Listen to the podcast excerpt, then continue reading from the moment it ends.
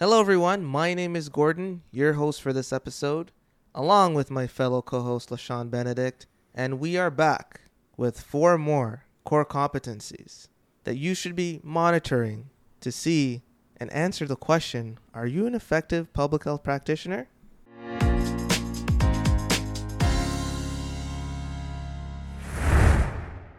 You're listening to the Public Health Insight Podcast, your go to space for all things public health and global health, from the Sustainable Development Goals to the social determinants of health, as well as interesting dialogues about the diverse career opportunities that exist in these fields. Remember to subscribe to the podcast and leave us a rating on Apple Podcasts and Spotify so other people like you can benefit from our content. Tell us about what, what core competencies are we referring to? I know there's a Public Health Agency of Canada that has core competencies. We found another set from another sort of governing body or council that developed their own set of competencies that is somewhat related to what we've discussed in a previous episode. But what are what are we pulling this list from?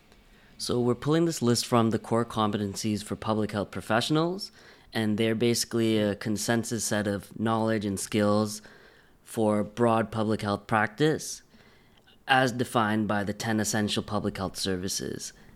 Mm, okay. And in the first episode, we talked about the first four being data analytics and assessment skills, policy development and program planning skills, communication skills, and we finished off with health equity skills.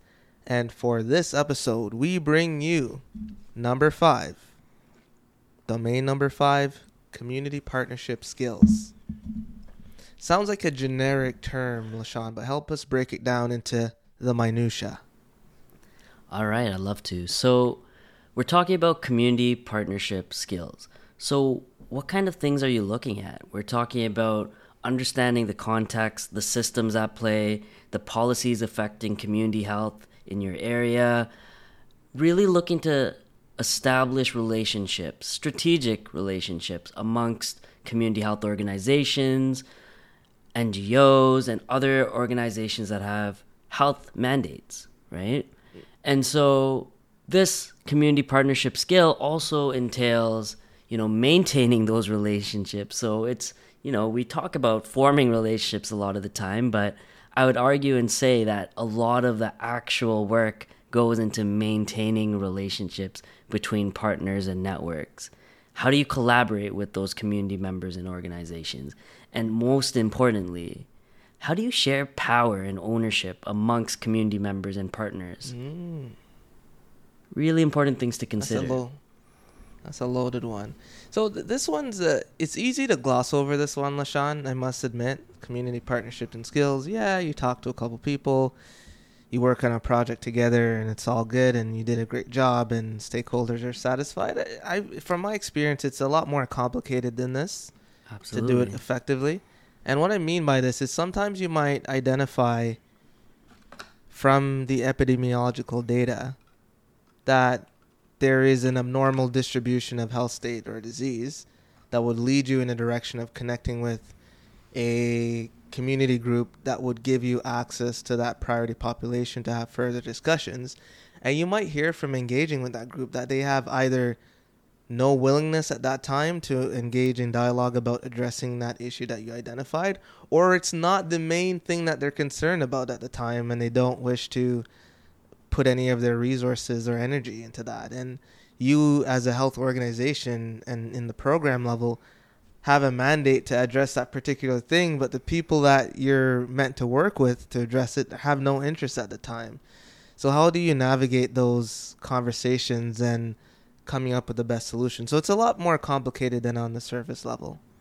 Yeah, and again, I want to double down on that. Building partnerships, building networks, and developing your community partnership skills, it's very hard because it's complex. Mm. All these community health organizations and organizations generally speaking have their own mandate. And as Gordon is saying, sometimes it might not be on the top of one organization's priority list to collaborate with you. We have to think about these different mandates, We need to think about funding structures. So, oftentimes, especially in my line of work, we're talking to organizations and they seem very interested, they seem very committed.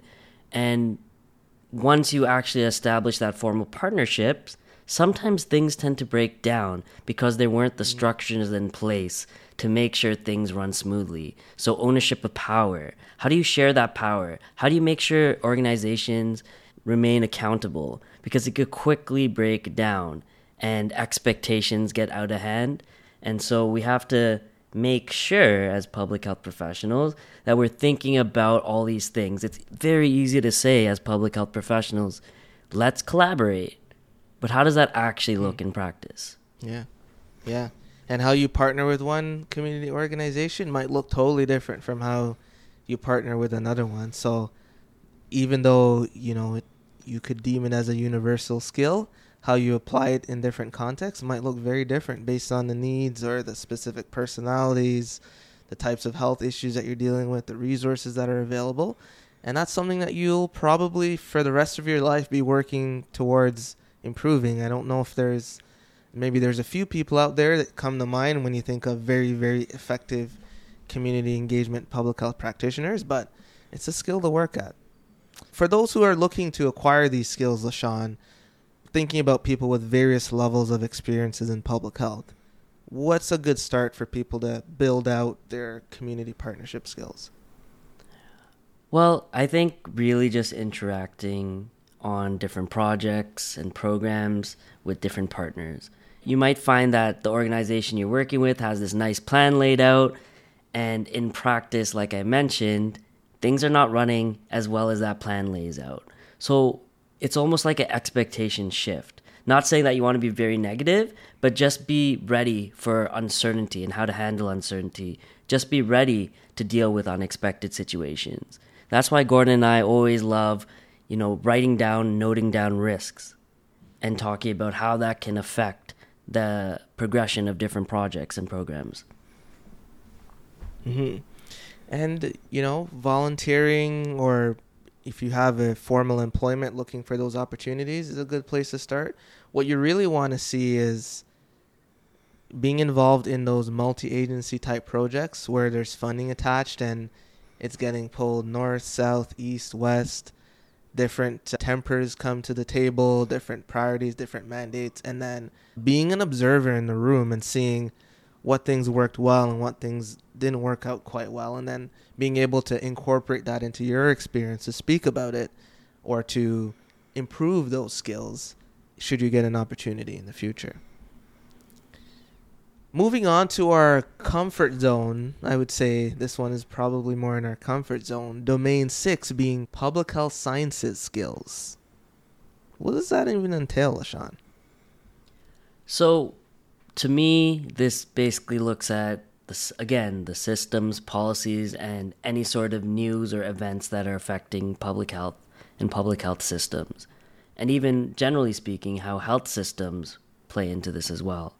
So it also looks at how do you actually apply the core sciences of public health to practice. So epidemiology, biostatistics, community health, having that equity lens, assessment lens, policy development lens, and how you bring those things together in line with evidence to start developing, implementing, mm. evaluating, and improving programs, policies, services that you and your organizations are planning to deliver.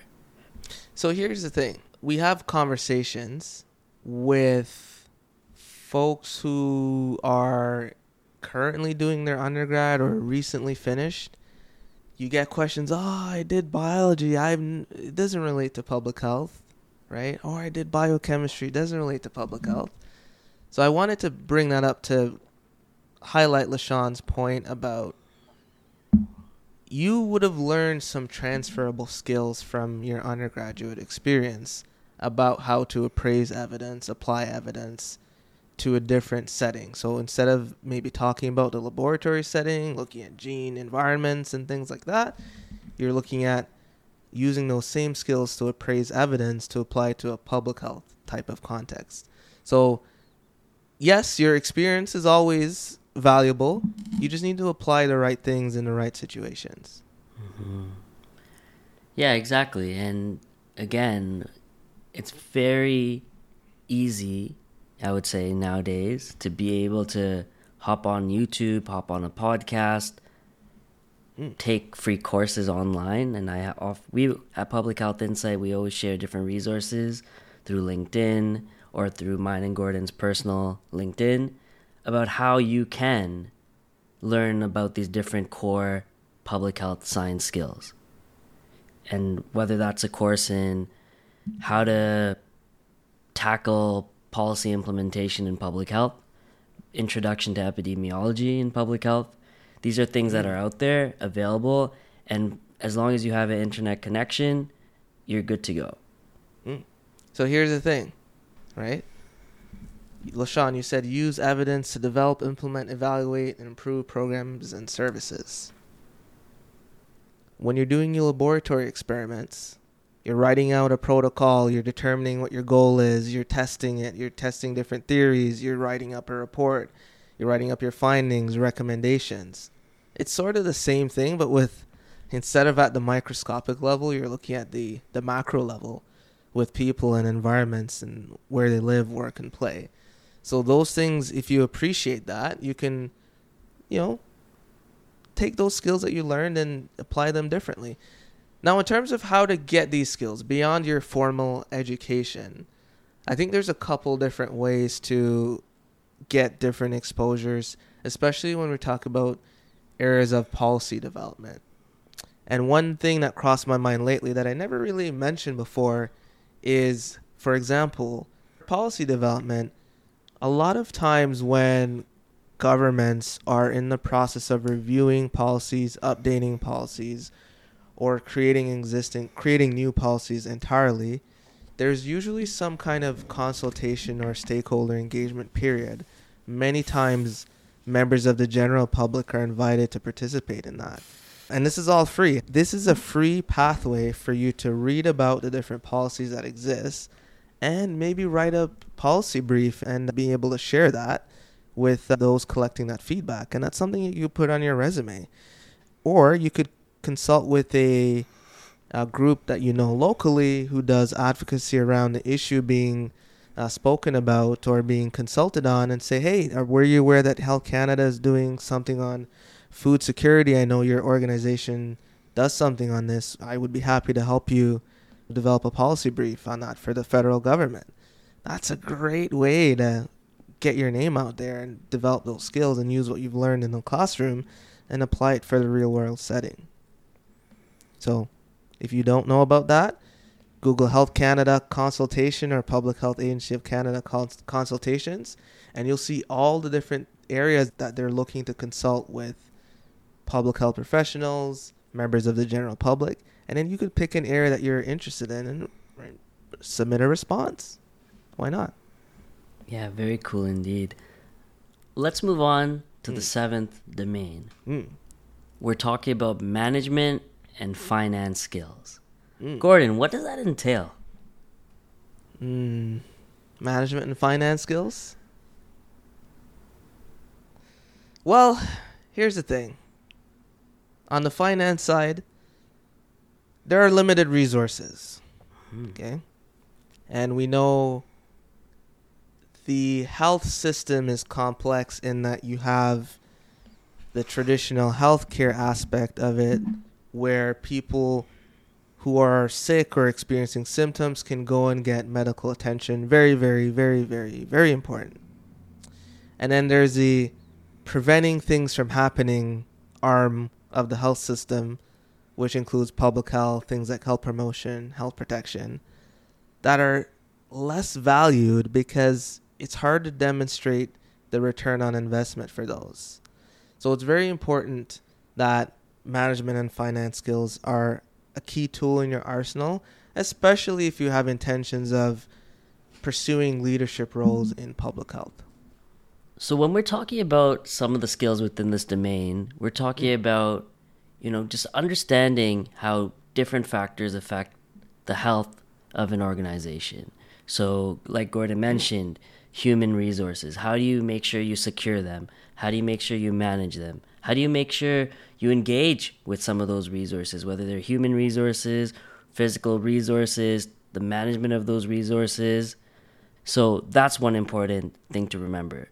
The second thing you want to remember is how, when we're talking about organizational health, you're ultimately talking about your staff. You're talking about the policies that are in place that kind of govern this organization, the programs, the services. Ultimately talking about diversity, equity, inclusion, and belonging.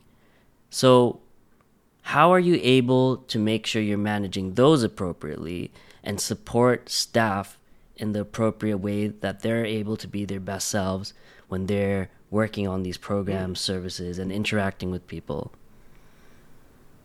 So you're telling me, hold on, hold on. So you're telling me it's a core skill to be able to engage in professional development yourself and also creating the structures and systems around for your fellow public health professionals to further develop their skills. You're telling me that is a competency? Exactly. So Mm. it all goes under team building and Mm. public health is an evolving field and we're learning new things every day. The evidence is rapidly advancing. So we want to make sure we're up to date in some of our practices. So that's why we're talking about professional development. In such a multidisciplinary field, that's what's needed to stay on top. Mm. And while we're on the management piece, performance management. So, at the level of the program, so your program is meant to achieve a certain objective. And if you're, in terms of your management competency, you're responsible for ensuring that the activities and initiatives that are taking place under you work towards accomplishing that objective, as well as holding pub- public health professionals accountable for meeting those standards. So, again, a lot of what we've talked about in this episode don't even relate specifically to a public health skill. This- This can be applied in any context engineering, IT, software development. Performance management is something that's applicable to every industry. So, for those people who are looking to develop in public health or develop in their profession, you don't always have to look towards how can you expand your public health knowledge. Sometimes it's those skills about how to unlock other people or Mhm. bring organizations to another level. Don't overlook that. That's a great point, Gordon, and it feeds into our next domain that we want to talk about leadership and systems thinking skills. Gordon, before we move on to you, what's the distinction between management and leadership? Uh oh. You put me on the spot there, Sean. Okay. Okay. One thing that I always use to distinguish those two things, and I think it's something I read when I was preparing for my project management certification, is that management is ensuring that the work gets done the right way, and then leadership is ensuring that the right work gets done. So, from a visioning and mission perspective, and then management makes sure that you have a certain set of resources, you have a certain set of monies available, you have a certain set of time available, and you have to make sure that the work is getting done in the right way to fulfill the objective that was meant to be completed. So that's a good way to look at that from my perspective. How about you? How do you think about the distinctions between the two? To add to that role of leadership, it's really about motivating individuals to do the work that they need to do. And like you said, Mm. set out that vision. And as we're going to get into within this domain, number eight, called leadership and systems thinking skills, that's exactly what we're talking about. We're identifying and thinking about opportunities to achieve cross sector alignment. We're talking about implementing visions for a healthier community. We're talking about creating an opportunity for creativity and innovation within the work that's already being done, being able to respond to emerging needs and concerns.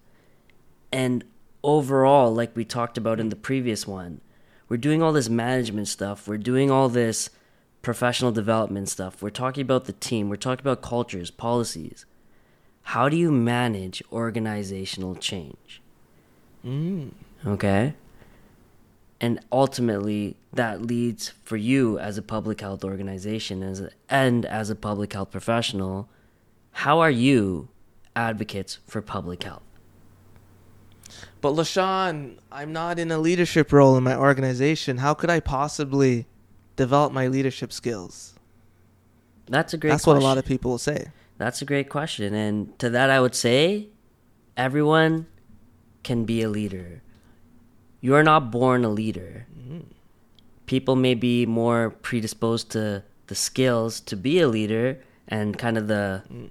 the personality geared towards being a more outspoken leader, for example. But these are skills you can develop by practice.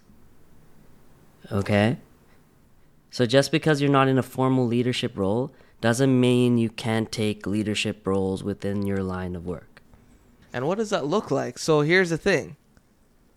I've noticed that there's a set of characteristics that lend themselves very well for leadership. And a lot of that is you talked about the organizational change, Leshawn, but it's thinking about things differently, breaking the status quo, understanding how different systems interact or connect. So you might have you might work with a variety of different people.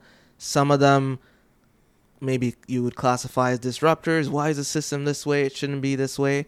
And then you have folks who try to understand the system in its current form and understand some of the reasonings for why the system is that way and then understand how if it was to change what steps need to occur for the change to occur and this could be at the project level organizational level societal level and that's more of a mindset that leaders have to shift things in the right direction Yeah, no, absolutely. And one of the kind of turning points for me is just thinking of your role, and this is for individuals who aren't in management or leadership, thinking of your role as an individual contributor in whatever line of work you're doing. It's very easy to get bogged down on your everyday tasks, writing a report, you know, doing some analysis, etc. But take a step back Mm. think about why exactly you're doing what you're doing and how does it contribute to the bigger picture of that organization and think about why your organization needs to do that work and how that affects other parts of the health system and then at that point at that level of observation you'll be able to see a bit more from that leadership management strategic angle and have less tunnel vision into that work you're doing every day. And I think just kind of changing your mindset about how you think about the work you're doing at an individual contributor level goes a long way into developing your skills and asking the right questions when we're talking about management and leadership. the right questions. I like that. So, uh, and just to cap things off here, a lot of times, and I'll, I'm speaking directly to folks who are maybe recently entering the public health workforce. You start your job, you're anxious, not quite sure what to do, you need time to settle down, you need mentorship, you need coaching, you need leadership. Everybody needs that. You start doing your project and you get so bogged down, like Leshawn said, in someone already prepared this project proposal. I'm going to do it exactly in the way that they said. And I'm not really going to think independently about the purpose or how the work could be accomplished, maybe in a better or more inclusive way. Those are what Leshawn means when he said asking the right questions. As a leader, the way a leader would look at what's presented is hey, have a meeting with your boss. I really critically thought about this project. The goal here is to accomplish this. I'm a little concerned about this specific approach here because it could cause this and this. I thought a little bit about it, and I think if we go in this direction instead, we can have more impactful work, have more satisfied stakeholders, and get a better result out of it. That's how a leader would talk, even if you're not a formal leader by your job title. So I like what you said about the right questions, Leshawn. Asking the right questions of those who you report to, and then asking yourself the right questions. In this episode, we talked about the remaining domains, the four remaining domains from our previous episode that we carried over here, being community partnership skills, public health sciences skills, management and finance skills, and we finished off our discussion with leadership and systems thinking skills as the eighth domain. So we hope that you were able to learn something from this episode. If you're interested in a previous episode with the other four, check that out. In the meantime, it's Gordon, Leshawn, your favorite public health professionals, talking about core competencies. Signing off. Until next time. Peace. Peace. Thank you for listening to the Public Health Insight Podcast, your go to space for informative conversations inspiring community action. If you enjoy our podcast, be sure to subscribe and leave us a rating on Apple Podcasts or Spotify. See you in the next one.